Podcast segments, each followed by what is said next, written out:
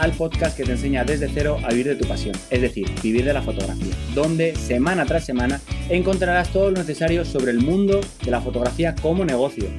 Además, ya sabes que tienes disponible nuestros cursos en la Academia de Marketing y Fotografía por solo 10 euros al mes y estamos de estreno, ya que esta semana estrenamos un nuevo curso con Sara Trigo, la primera colaboración que tenemos en nuestra academia, que nos va a enseñar todas las virtudes del maquillaje para fotógrafos una herramienta que no solemos prácticamente darle importancia, sobre todo cuando estamos empezando, porque a lo mejor nos puede superar un, cargo extra, y es lo que nos diferencia, lo que nos puede marcar esa profesionalización respecto al resto de competidores, respecto al resto de, marcas o de, o de compañeros que estén trabajando o que tengan una especialidad muy parecida a la nuestra, ya que eh, repito, se nos olvida muchas veces saber qué pedir a la maquilladora o al maquillador, o incluso nosotros mismos queremos eh, realizar algún tipo de maquillaje diferente, no sabemos qué pedir, no sabemos qué es lo normal.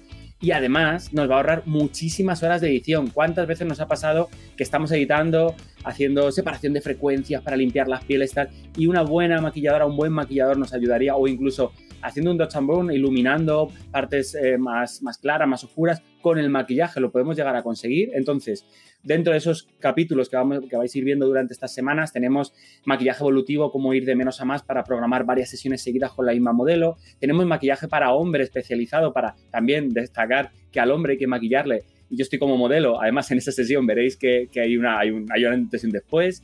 Tenemos otros tipos de maquillaje, desde ahumados, sombreados, y uno, un capítulo que además es doble, que es bastante más largo, donde vamos a hablar de los productos mínimos necesarios y de esos productos low cost y de diferentes marcas que vais a poder inclusive eh, comprar si os viene mejor un acabado low cost, que, es lo que en este caso vais recomendando Sara y que, bueno, como profesional que lleva bastantes años y bueno, como especialista sobre todo en body painting, bueno, ha hecho un montón de proyectos que os, os enseñará en los primeros capítulos introductorios, que yo creo que es un contenido, repito, diferente, diferente a lo que podéis ver en otros lados. ¿Por qué? Porque es un matiz, repito, que nos va a dar esa posibilidad de mejorar profesionalmente el acabado de nuestras fotografías y que hay que, hay que darle el valor que se merece. No, y además... Perdona que me meta ahora, antes de, que no, de que hagamos las presentaciones, me parece súper necesario. Ya no es solo si, oye, si quieres aprender a hacer lo básico de fotografía, oye, te estás ahorrando a la maquilladora, a la maquilladora, pero es que aunque no quieras aprender esa parte, ya te va a servir incluso para cuando tú edites, pero sobre todo, lo más importante, para cuando tengas esa sesión y tengas que contratar a alguien que haga el maquillaje, que tú sepas decirle, oye, quiero esto, oye, no utilices este producto porque nos ha pasado a todos que viene alguien que hace un trabajo de maquillaje buenísimo, pero no buenísimo para fotos, buenísimo a lo mejor para vídeo o para verlo en directo y que luego pues te pasa, llegas ahí a la edición y dices, madre mía, ¿y ahora cómo soluciono yo esto? Si tienes problemas a lo mejor con la temperatura de color respecto al maquillaje, tienes unos acabados diferentes que no lo sabes y, sí, la, maquilladora el maquillador está haciendo su trabajo profesional, pero no ha sabido transmitirlo correctamente lo que necesitas. Entonces, creo que este es el curso más eh, adaptado para esa parte de iniciación y que estoy seguro que haremos nuevas colaboraciones y iremos ampliándolo, pero vamos, este curso como base eh, viene genial. Ahora sí, vamos a presentarnos. Estoy aquí con Johnny Gómez. Muy buenas. Y yo soy Teseo Ruiz. Y yo creo que vamos a, dar pie a, que entre Sara y que vamos a hacerle una breve entrevista donde nos cuente un poco qué es el maquillaje en fotografía, qué importancia tiene y cómo lo ha gestionado ella, porque ella también es fotógrafa y, bueno, ha ido evolucionando. Me parece muy interesante ver una perspectiva ligeramente diferente y bastante, bastante actual. Así que bueno, pasamos ya con ella. Bueno, encantada, me llamo Sara Trigo y soy maquilladora desde hace cinco años de forma profesional. Eh, empecé de forma autodidacta cuando tenía más o menos unos 13, eh, 14 años y hace unos 5 años fue cuando ya empecé de forma más profesional a hacerme unos cursos acreditados y me saqué mi título. Entonces, pues bueno, soy maquilladora desde hace muchos años, pero desde hace 5 pues como más eh, de forma profesional me dedico al mundo del eh, maquillaje, como os había dicho, toco mm, todos los temas, pero el que más me gusta es el de caracterización y efectos especiales y sobre todo me dedico al body paint. No trabajo como tal de ello en una tienda o en un taller, pero mm, hago rodajes de televisión, de videoclips o trabajo para marcas promocionando sus productos.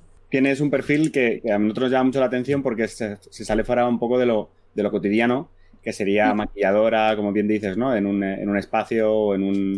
O sea, la maquilladora clásica, vamos a llamarlo así, que no, no es ni mejor ni peor, es una alternativa más, pero en este caso tú te has adaptado a, tanto a las redes, que ahora hablaremos de ello, te has adaptado a tu propia, crear esa marca personal, ¿no? Esa imagen, y te has ido abriendo dentro de la especialidad, has ido abriendo diferentes, diferentes campos. Eh, queremos mezclar un poquito esto también, el tema del maquillaje, con la fotografía, porque también queremos conocer pues, tu, trabajo fotográfico, que, también es bastante potente. Y bueno, primero queríamos preguntarte un poco cómo llegó también la fotografía a ti, porque iba de la mano, fue, entiendo que sería primero el maquillaje, pero ¿en qué momento dijiste, ostras, la fotografía es importante ¿no? para, para mostrar mis proyectos o mis ideas? Bueno, pues en realidad no, fue primero la fotografía y la edición que el maquillaje. Y, bueno, yo desde pequeña apuntaron a clases de pintura, que en realidad estuve un año, ¿sabes? Tampoco estuve mucho. Y pues me dio por eh, pintar con 10 años. El caso es que me empecé a interesar por la fotografía porque veía como que era más fácil de plasmar las cosas en foto que pintándolas, o sea, como que pintando me aburría. Esto, mm, nada, eh, con 10, 11 años, que fue cuando empecé con mi primera cámara, que era pues la típica Sony así chiquitita, ¿sabes? O con el móvil de mi hermana. Y entonces empecé a hacer eh, fotos, eh, rollo como las de así como muy gores y extrañas, por así decirlo. Así que bueno, pues pasó el tiempo, me regalaron mi primera cámara, ya como que empecé un poco más profesional también aprendí de forma autodidacta, viendo pues un montón de vídeos de cómo colocar luces y todo eso.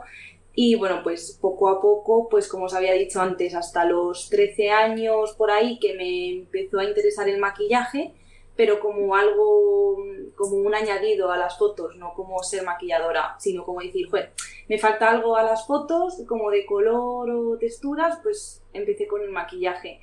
Y pues nada, estuve llevando las dos cosas al mismo tiempo hasta que ya pues me empecé a interesar más por el maquillaje. Pero bueno, hago las dos cosas básicamente. Claro, además en este caso la mezcla es, eh, habría que ver también qué mezcla hay con la parte de edición, que luego es una de las preguntas que te quiero dejar un poquito más adelante. Pero sobre todo mi, la clave durante este tiempo, ¿cómo has ido formándote? ¿Prácticamente has sido autodidacta? ¿Lo has ido eh, mezclando con mucha práctica. Entiendo que sería también así, o no sé, cuéntanos un poco. Sí, no, ha sido todo autodidacta, tema fotografía y edición solo autodidacta, ojalá hubiera dado clases, pero no, no he, podido nunca. Y pues eso, lo que tú dices, eh, mucha práctica, probando muchas cosas, equivocándome varias veces y pues probando con la luz de casa, con la de la ventana, con los flesos y, y viendo cuáles, cuáles eran las diferencias un poco de, si disparo de esta forma o de otra. Es que en este caso decimos practicar mucho, pero suena tópico y la gente va a decir, no, si yo practico mucho, yo me he hecho cinco sesiones de fotos, me he hecho diez. Claro, si te ven tu, ven tu perfil y conocen un poco tu trabajo, prácticamente tú estás casi todos los días ahí liada. Todos los días hago alguna foto. Claro, todo, casi todos los días, durante varios años, durante muchos años, hacen muchas prácticas. Eso es práctica de verdad. Eso sí que es práctica. Entonces, la gente se piensa que no, eh, practico duro durante, ¿qué hago? 20 sesiones, por ponerte un ejemplo, y tú llevarás muchísimas más. Entonces, eso es una cosa que hay que destacar, que, la gente, sobre todo si te gusta, al final no te das cuenta del tiempo, ¿no? Y lo vas sumando, entiendo que vas sumando día a día. Y no es algo que te gusta hacer. Claro. Y entonces, un poco referente a esto, eh, ¿cómo es importante la fotografía en tus maquillajes? Quiere decirse, ¿piensas que si no hubieras eh, aprovechado el factor de la fotografía, tus maquillajes hubieran, pues, habrían llegado a tanto público o lo hubieras podido desarrollar igual? ¿O cuentas un poco cómo, afecta la fotografía eh, a tu maquillaje? No, yo creo que no, porque para mí la fotografía es muy, muy importante y también el tema de la edición. Al fin y al cabo, mis maquillajes son más rollo fantasía, en transformándome en personajes. Entonces, pues no es lo mismo hacer un maquillaje de cualquier superhéroe y hacer una foto y ya está, a ponerle la iluminación, luego añadir algún efecto especial para que parezca tener en cuenta, por ejemplo, que salga el pelo y cosas así. O sea, yo creo que también es importante, pues, saber hacer una foto para crear también el ambiente adecuado para ese maquillaje, que no sea solo una foto y ya está. Claro, ¿no? Porque luego cuando a ti te contraten, ya sea tanto para fotografía como para vídeo, ya no el tener conocimientos en el otro área dentro de el trabajo global que estás haciendo entre otras personas no es, es una ventaja que a lo mejor eh, otra persona que simplemente maquille y no entienda de qué pasa la cámara con el balance de blancos o qué pasa con, ¿no? con X luces y demás, es una clara ventaja. Y además entiendo que en tu caso que es más todoterreno, porque yo he visto alguna historia de como un antes y de después y trabajas en, en un espacio, el mínimo espacio, con el material que tienes, como puedes, y, eso, ostras, luego si te dan mucho más espacio, mucho más materiales, más tiempo, más tal, le sacas el triple partido, o sea, ya, ya le estás sacando un resultado alucinante, eso también hay que, hay que destacarlo, ¿no? Tu forma de trabajar, entiendo, tu forma de fotografiar los maquillajes, cuéntanos un poco cómo, cómo sueles hacerlo.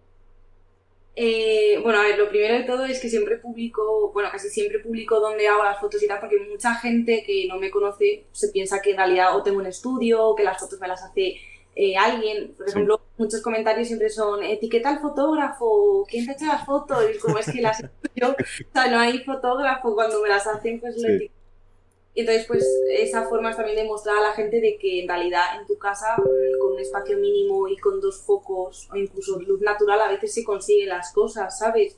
Hay que echarle ganas de imaginación, pero que poco a poco se consigue. Y, y bueno, pues en realidad ha sido poco a poco. Sí que es verdad que siempre he contado con el mismo espacio de trabajo, no me he mudado ni, ni nada, siempre las he hecho en el salón de mi casa. Tengo una pared blanca y dije, pues esta aprovecho y luego pues comprar algún fondo o focos de luz. Y bueno, y, liarla como la lías muchas veces.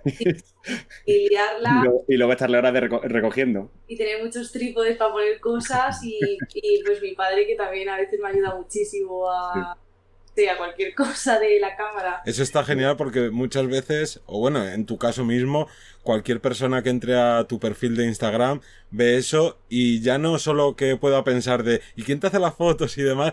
sino de, claro, es que esta chica tendrá un, ¿no? unos maquillajes súper caros, tendrá un espacio increíble, aunque eh, se hace las fotos ella, en, ¿no? Y siempre piensas que viendo el resultado final, de yo no voy a poder hacer lo mismo si no tengo todo ese equipo que tiene esa persona, que al final siempre son excusas que nos ponemos a, a nosotros mismos, como de para qué me, no, no voy a trabajar tanto, no voy a practicar tanto, que antes también lo decíamos, porque, claro, la suerte, ¿no? La suerte de que no, ya está posicionado en tal sitio y a veces no se ve el trabajo duro que hay detrás y de decir, yo, si quiero hacer esto, lo hago en este espacio pequeño, en este gigante, con estos pocos materiales o con todo el material del mundo.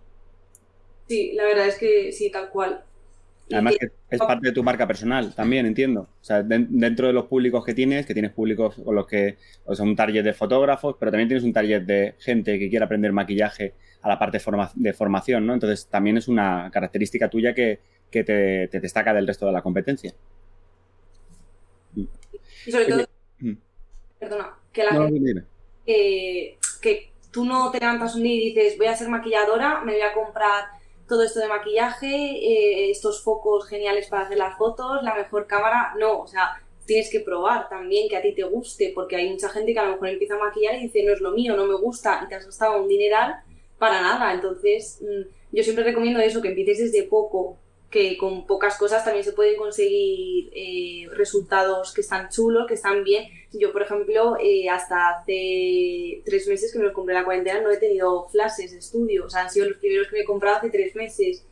Yo tiraba pues de luz de continua o de focos, estos de malamente, pero pues poco a poco, que no hay que empezar corriendo a todo. Y viendo un poco también las otras actitudes que, que, tienes, que también has, eh, has, realizado trabajos de modelo y demás, ¿piensas también que es importante esa parte de modelo? O sea, vamos a dividirlo en una tarta y vamos a hacer que te mojes un poco porcentualmente. Eh, ¿Cuánto en tus fotografías, cuánto hay de maquillaje, cuánto hay de fotografía y edición y cuánto hay de, de modelado? A ver, ahora mismo de maquillaje yo creo que habría un 60%, sobre todo en los body paint es casi todo... Currazo todo maquillaje. Luego, pues de modelado creo que también es importante. eh, bueno, yo también he trabajado como modelo, tampoco lo considero así, pero sí que he trabajado pues para marcas eh, con eso como modelo. Entonces pienso que también es importante porque mm, aunque te maquilles, yo qué sé, de Hulk, tienes que tener, tienes que saber poner una expresión de Hulk porque no vale nada maquillarte y estar quieto o con cara de susto. Tienes también como que crear esa sensación. Entonces yo creo que tema fotografía y tema modelo en ese sentido es mitad y mitad. Qué bueno.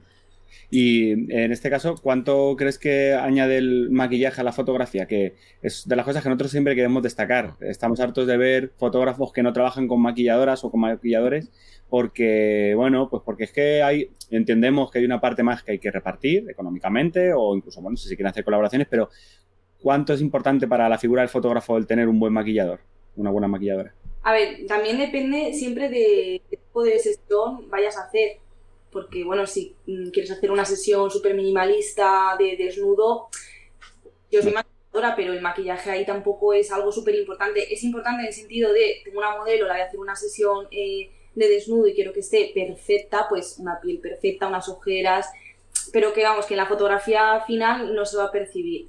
Pero es verdad que yo siempre animo a contratar a una maquilladora o incluso que la gente tenga como conocimientos súper mínimos o básicos para mm, darle un toque a la fotografía por muy básica que sea.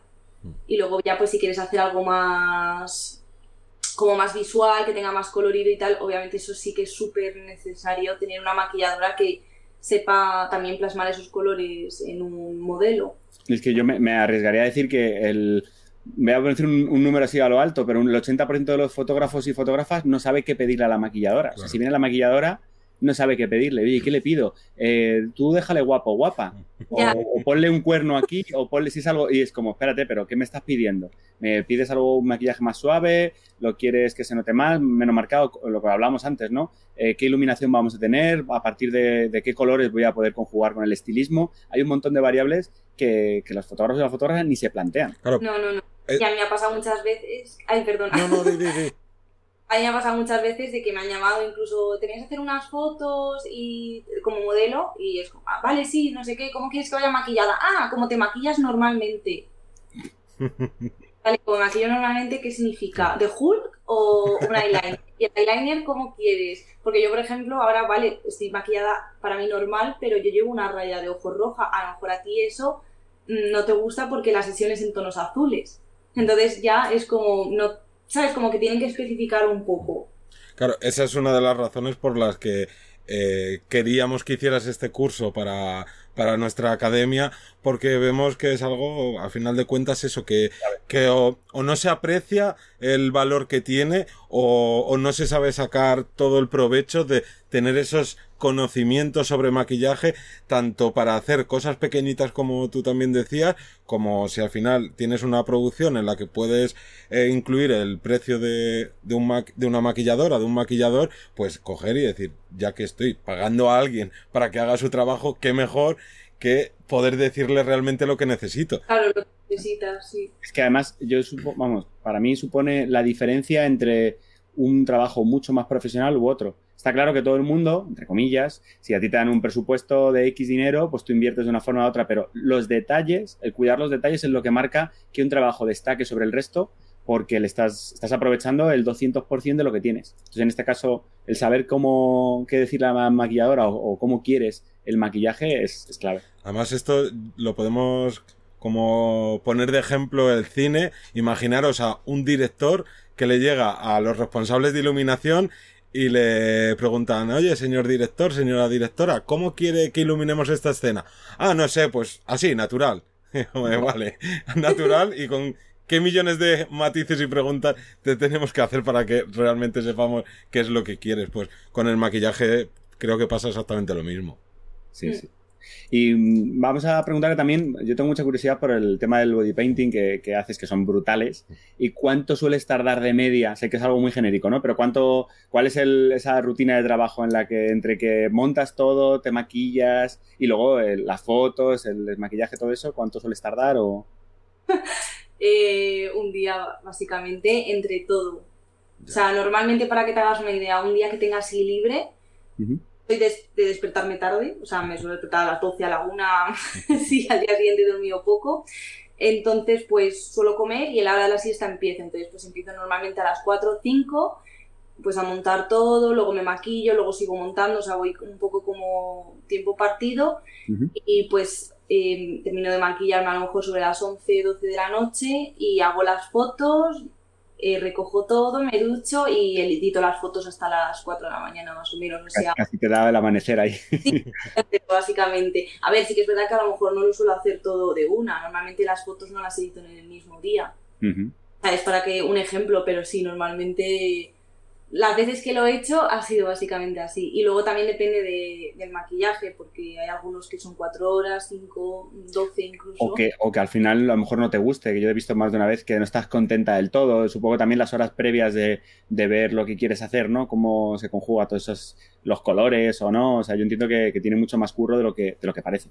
Sí, claro, hay a veces, por ejemplo, que me maquillo, me encanta el maquillaje, pero no consigo sacar la foto, no consigo los colores o la pose o a veces al revés, odio el, o sea, no odio el maquillaje, porque si no, no haría las fotos, pero no me convence el maquillaje, pero luego la foto en realidad la veo ya editada y todo y digo, oh, pues bueno, mira, ¿sabes? No, no ha quedado mal. Por eso también yo opino que es muy importante la postproducción. Qué bueno. Para las fotos. ¿Y qué ha sido lo más raro, lo más difícil que has, has hecho como proyecto personal? Pues yo creo que los más raros siempre son los efectos especiales porque, bueno, al fin y al cabo un body paint es difícil de hacer y, no es cómodo porque, joder, no te puedes sentar, o sea, puedes manchar. Pero yo creo que los más difíciles son los efectos especiales, que normalmente la gente está acostumbrada a hacérselos a una modelo, pero claro, cuando te los haces a ti misma, que a lo mejor te tienes que tapar un ojo porque llevas un cuchillo clavado o incluso para que me tapé los dos, pues eso ya es un poco más difícil porque, por ejemplo, no ves. llevas un cuchillo clavado en la cara, ¿sabes? Y, no, perdona que te cortaba. Sigue. Nada, nada, que esas son con la forma más rara, yo creo. ¿Y alguna petición rara o algún trabajo así raro que te haya pedido alguna marca que dijera, uy, nunca me hubiera imaginado que, que una marca se atreviera a mostrar esto o que esta marca que vende X producto me pide esto que como que no tiene nada que ver? A ver, normalmente las marcas no te piden un trabajo, sino te hablan, te exponen los productos que tienen y entonces te dicen elige te lo mandamos y tú haces lo que quieras. Con, imagínate, pelucas, por ejemplo, pues elige. Entonces, pues yo ya miro y digo, ah, pues mira, está verde para hacer, yo qué sé, lo que sea. Entonces, ellos te dan como mm, la puerta abierta de hacer lo que tú quieras, nunca me suelen pedir nada. Sí que es verdad que, como tú has dicho, hay marcas que a lo mejor no tienen nada que ver con lo que yo hago, que te hablan y es un poco como, por ejemplo, hace muy poquito me habló una marca de cuchillas a afeitar. Eran muy bonitas porque era pues la típica cuchilla antigua, así como de hierro, no sé, en plan muy rara, era muy bonita, pero claro, es lo que les dije yo, es que no se me ocurre qué hacer, mm, no sé, yo digo, yo si queréis os la enseño por historias y tal, pero es que no voy a subir una foto, yo que sé, depilándome la pierna, o sea, es lo mío, entonces pues, pues marcas de ese tipo. Qué bueno.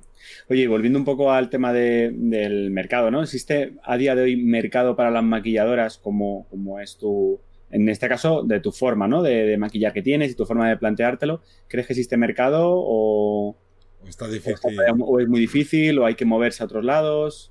Pues, a ver, como maquillaje social, que es rollo beauty, bodas, eventos, etcétera, de eso sí que hay un montón en cualquier parte del mundo, yo creo y eso sin problema. Ya es más difícil cuando te metes en efectos especiales o pues rollo body paint y todo ese estilo que por ejemplo en Estados Unidos está muy bien visto para las películas en, o sea hay trabajo de eso pero aquí en Madrid por ejemplo pues muy muy mal porque básicamente películas o rodajes o series de efectos especiales no hay o sea no de otro tipo. Entonces, mm, trabajo de ese tipo muy poco.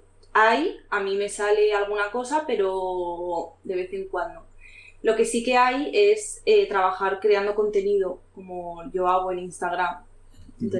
Claro, que aquí eh, linkearíamos con eso, con la parte de la marca personal, que es otro gran, gran parte de la que, de la que tú estás recibiendo también un, un beneficio. Porque recordamos, ella está trabajando en una especialidad de maquillaje, correcto, pero dentro de esa especialidad no nos cansamos de repetir que hay un montón de ramas, que muchas veces pensamos que es una especialidad, hago maquillaje de caracterización o body paint, pero es que body paint solo es si alguien me lo pide. En tu caso, tienes una parte más formativa, una parte de marcas que te van a, que van a querer eh, pues, contratarte a nivel artístico. Entonces, em, ¿cómo es importante la marca personal para una maquilladora a día de hoy? O en este caso, para, tu forma de ser eh, maquilladora. Pues, eh, a ver, para mí es importante porque básicamente es lo, lo, que me da de comer, por así decirlo. O sea, no, no sé, a mí me parece que no sé cómo explicarlo, pero yo creo que puedes tocar como varias cosas de maquillaje, pero también centrarte en una para que las marcas no se vuelvan locos, ¿sabes? No... O sea, tirar para una cosa. ¿Y cómo es trabajar con marcas? Porque también yo estoy seguro que más de uno y más de una que nos estén escuchando o viendo eh, están interesados en el tema de las marcas y parece que siempre nos quedamos con la idea del, del influencer o del youtuber que, que te dice, esta marca es muy buena, ya está. Pero cuéntanos un poco cómo es eh, trabajar con marcas o cómo sueles eh, hacerlo tú. ¿Cómo, si ellos se ponen en contacto contigo, tú eres la que vas detrás de ellos. Pues a ver, hay dos tipos. Siempre están las colaboraciones o las que están pagadas. Entonces, eso también depende. Normalmente, desde el principio, una marca te habla para hacer colaboración. Entonces, tú ahí tienes que decidir si los productos que te van a enviar a ti te sirven o mm, no te van a servir y también qué condiciones te ponen. Entonces, pues eso ya lo tienes que ver tú por ese, por ese sentido, ¿sabes? A mí, por ejemplo, lo, el ejemplo que ponía antes, a mí que me envíe una cuchilla de afeitar, no me interesa. Entonces, ahí le pregunto, vale, pues por publicación son tanto, ¿estás dispuesto? Entonces ahí la marca te dice, ah, pues no. Entonces, pues se acaba.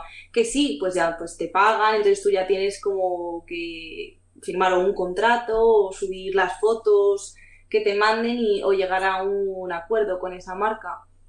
¿Y cuáles son los límites o, puntos que exigirías a una marca? Imagínate que ahora mismo nos está escuchando alguien que tiene una marca y quiere y le interesa. ¿Cuáles son eh, esos puntos clave que crees tú consideras que para que no te timen, que es lo que hablábamos antes, eh, un poco eh, fuera de, de, cámaras o fuera de micro?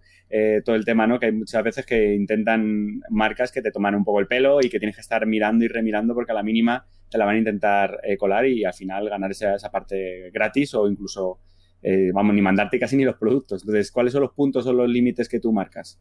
A ver, eh, si es una colaboración, que las personas ganen algo. O sea, a mí, por ejemplo, me envían un producto que me interesa, yo me quedo con ese producto y las marcas a cambio reciben publicidad gratuita e incluso fotos de producto.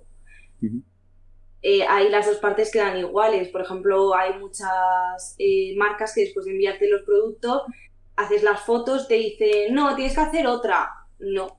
era una foto con el producto más las historias mostrándolo, por ejemplo. Entonces, pues siempre es guay que quede por escrito o que hayas firmado un contrato o algo para que tampoco te te la porque sí que es verdad que siempre una marca va a querer más, o incluso por, sacar te puede decir, no, es que en realidad en la foto no se ve bien la peluca, no sé qué, quiero otra. No, si quieres otra, o pagas, o me envías otra peluca, o llegas a una. claro, a un acuerdo. Y luego, pues si es pagada, igual que firmado, con declaración o cualquier cosa. Claro, yo entiendo que pagado, eh, por lo menos en la comunidad eh, fotográfica, también nos suele pasar un poco eso. Hay un montón de marcas que, quieren eh, pues pagarte algo, poco, mucho, lo que sea, para que hables de ello. ¿Cómo sueles medir tú el tema de, por ejemplo, de los, de los pagos? Porque ya está fuera un poco del, del propio, de las horas del maquillaje o de las horas que tú vas a dedicar a esa historia, ¿no? Eh, ¿cómo sueles eh, hacerlo tú? ¿Cómo sueles calcularlo? ¿Te, fijas en el resto de compañeros? ¿Estableces un, mínimo sí o sí? ¿Depende de la marca?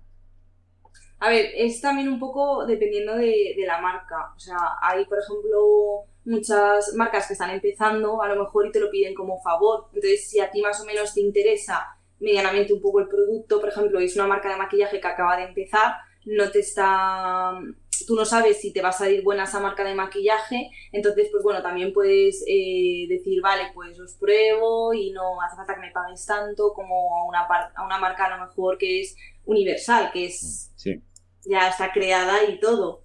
Entonces pues también, no sé, yo creo que eso depende también un poco. O sea, normalmente sí que tienes tus precios fijos, pero te puedes eh, amoldar siempre yo le pido siempre a las marcas que sean, que hablen contigo, que te cuenten de, ay, pues mira, me encantaría pagarte eso, pero a lo mejor no puedo, pero si me haces esto, te mando otra vez no sé qué productos, entonces pues tú a lo mejor pues, puedes bajar el precio o modificarlo un poco también. La clave es que tiene que haber un, ten con ten y que tiene que ser proporcional, eh, el equilibrio, que mucha gente a lo mejor se lleva las manos a la cabeza al ver que te pagan en especies, pero ¿cómo puede ser que un trabajo, ostras, eh, un fotógrafo o una fotógrafa que le pagaran en objetivos, pues ahí ya cambiaría la cosa. Si te llega Canon, Nikon, lo que sea, te dice, oye, pues mira, si haces esta publicación, te regalo dos objetivos o tienes un cheque de no sé cuánto para objetivos, cambia la cosa. Pero como es maquillaje, digo que puede dar el pie y decir, no, es que claro, parece que no vale dinero y el maquillaje es otra pasta, igualmente, ¿vale? también a mí me puede hablar una marca perfectamente, vale, no te puedo pagar, pero te puedo mandar tanto producto. Es que con eso te está pagando. Claro.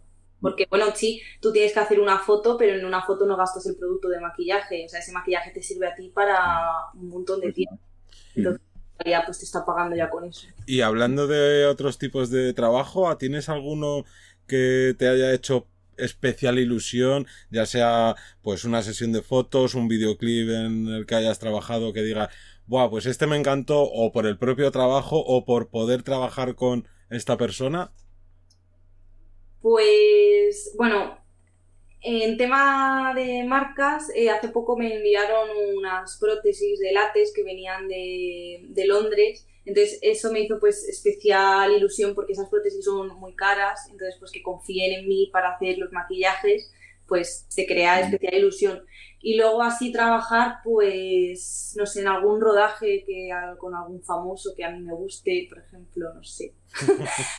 no me gusta mucho eh, la música española, pero el rap, y entonces pues he tenido oportunidad de maquillar a algún rapero así famoso y a mí pues eso me emociona, decir, joder, le voy a conocer, ¿sabes? voy a hablar con él. entonces, está guay, o trabajar pues con gente que, que hay buen rollo, siempre. Y eso, siempre, o sea, siempre acabas feliz. Qué, guay. Y ya por último, para ir cerrando un poco la entrevista, la pregunta que lanzamos prácticamente a, a, todo el mundo y que creo que también tiene mucho peso, ¿qué error has tenido o que te gustaría haber cambiado en el pasado? ¿Qué cosas has hecho que has dicho, joder, si, eh, si hubiera, si esto se lo cuento a alguien para que si está empezando en el mundo del maquillaje o de forma paralela al maquillaje con la fotografía y demás, ¿qué le recomendaría no hacer que, yo hice y que, bueno, pues, pues no, me ha, no me ha gustado hacerlo, pero, pero bueno, así, así fue?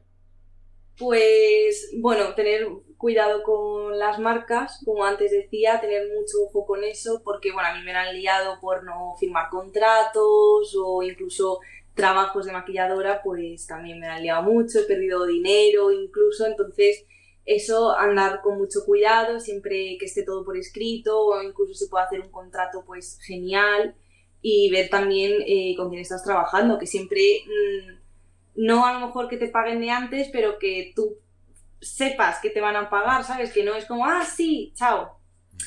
Eso hay que tener cuidado, o sea, es tu trabajo, es tu pasión, hacer una colaboración siempre es genial, pero piensa que una colaboración es de dos, no la otra persona se lleva el, mérito y la otra no. Claro, siempre tiene que ser un win-win, que se dice. Si ambas partes ganan, genial. Claro. Y luego, pues, no sé, a lo mejor algún maquillaje así que he dicho, venga, lo puedo hacer sin ver información y luego, pues, ha resultado perder el tiempo. ¿Sabes? Que, no, pues ya eso le pasa a todo el mundo, pero pues yo siempre digo que cuando vayas a hacer un maquillaje, busques fotos de referencia y, lo tengas todo muy claro. Que te lo ocurre, ¿no? Que a veces el improvisar, a veces nos confiamos, ¿no? Y puede ser que, que luego sea más difícil de lo que parece. Sí, eso, eso siempre hay que mirarlo. Pues, pues, no, vamos, vamos acabando. Eh, muchas gracias por mm, que te dejes otra vez robar tiempo, ya que ya no es solo para el curso, sino pues para que no, no la gente te conozca un poquito más. Y, y nada, si quieres decir alguna cosa antes de despedirnos. Mm, nada, que espero que os guste mucho el curso y que pues cualquier cosa que también tenéis mis redes sociales por si queréis hablar conmigo o preguntarme o lo que sea. Genial, ¿dónde te pueden a encontrar? Cuéntanos un poco tus redes. Pues en Instagram, sobre mm. todo, estoy ahí y luego en YouTube lo que pasa es que lo tengo un poco parado. Así que, pero bueno, algún día volveré. pues nada, con esto nos despedimos te recordamos que ya tienes disponible el curso que ha hecho Sara sobre maquillaje orientado a la fotografía, que es muy interesante y que te va a ahorrar trabajo luego muchas veces de edición y bueno, un poco lo que, lo que hemos estado hablando en esta entrevista y que como siempre nos vemos, eh, bueno, y nos escuchamos todos los lunes a las 7 de la mañana. Adiós. Hasta luego.